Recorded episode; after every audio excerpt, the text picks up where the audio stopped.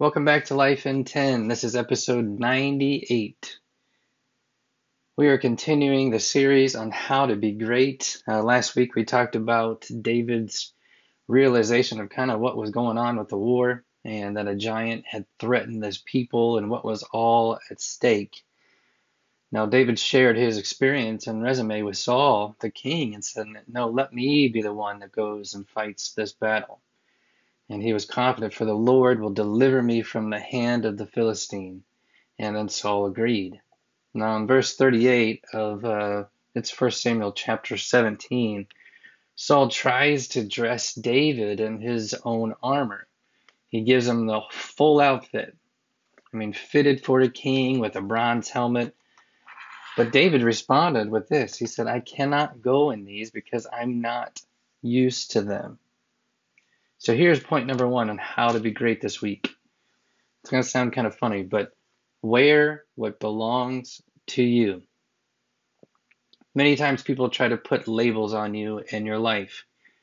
They want to limit you, um, I mean, kind of what you're capable of doing based off of maybe where you came from, uh, how much education you have, where you work, what your family line is, etc., etc. But the reality is, there is a coat of armor that has been designed just for you.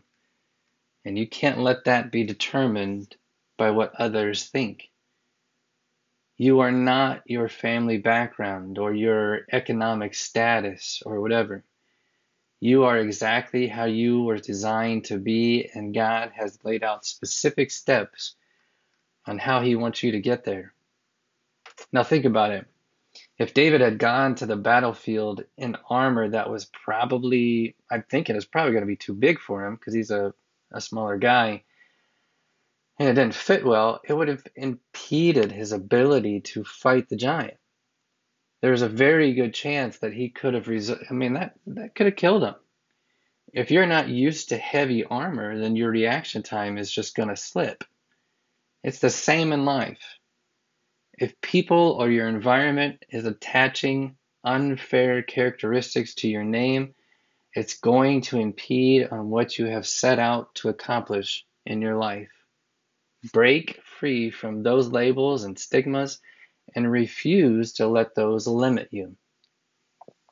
Instead, scripture says that David grabbed his staff and then went to the stream to grab five stones for his sling and put them in his pouch.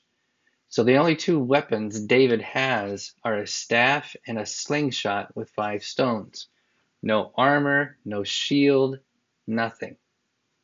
Now here's the second point on how to be great this week. Realize you might miss your first shot, and that's okay. But be prepared for the second. I've always wondered why David picked up five stones. I mean, did he not have confidence that the first stone would have done the job? I'm actually, I'd say, fairly positive that he did. But it never hurts to be prepared in case the first shot misses or is deflected or doesn't go as planned. I think you know where I'm going with this, but there is nothing wrong with realizing that sometimes, sometimes the first option doesn't always go as planned. There's a chance of deflection and then having to improvise. Yes, God is ordering our steps, but sometimes we aren't always patient enough to wait for His guidance. Many times we overstep or step out too quickly, and it messes with the path a little. So we have to adjust to the plan B. Again, I feel like this is a natural, just a natural occurrence with how life works. There's nothing wrong with being prepared, but just keep trusting that God is going to guide all the way through. Had an interesting thought. I've always wondered like what the internal conversation that David was having with himself as he went to the stream to find those five stones. I mean, was he going through his battle strategy or talking about, you know, to himself what shape the stone should be that would cause the biggest impact? I'm not sure, but if I had to guess, I bet he was in deep prayer asking the Lord to guide the stone and identify his movements on the battlefield. I bet it was a prayer of confidence.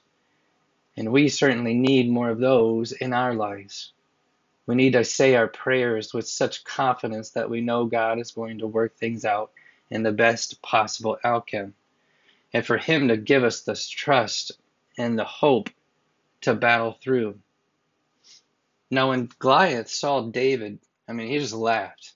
I mean, compared to Goliath, David probably looked like a child walking out into a battlefield with just so much at stake. Remember, whoever loses their army is given over as slaves. So Goliath says, Am I a dog that you come at me with sticks? And then he cursed David by his gods. He said, Come here, and I'll give your flesh to the birds of the air and the beasts of the fields. Now, David said in verse 45, this was his response. They're kind of doing some trash talking here says, You come at me with sword and spear and javelin, but I come against you in the name of the Lord Almighty, the God of the armies of Israel, whom you have defied. He made it very clear the reason why he's out there. It's to protect the name. And he's coming out with him not with some type of sword or weapon, but in the name of God. David said, This day the Lord will hand you over to me, and I'll strike you down and cut off your head. Today I will give the carcasses of the Philistine army to the birds of the air and the beasts of the earth, and the whole world will know that there is a God in Israel. All those gathered here will know that it is not by sword or spear that the Lord saves, for the battle is the Lord's, and he will give all of you into our hands. Here's the last point for the week on how to be great. Know who you're fighting with. You're not just another soldier on the battlefield. You have the creator of the universe on your side in each battle you face go out with confidence that he will see you through. I mean, David literally says he has given the battle over to the Lord. I mean, it's his now. And we have to learn how to do the same. Whenever you are facing adversity, give it over to him and let the battle become his. Do your part to be ready with staff and stone and be willing to get out on the battlefield, but let him guide the stone to the forehead of the giant. Our skills only get us so far. Listen, there will be no shortage of battles in our lives. For as long as we live, we will be dealing with something that's we will be dealing with something, and honestly that's that's okay. But we need to have the confidence that he will pull us through at the right time. Remember that this week and never forget that you are loved and you are highly valued. Have a great week.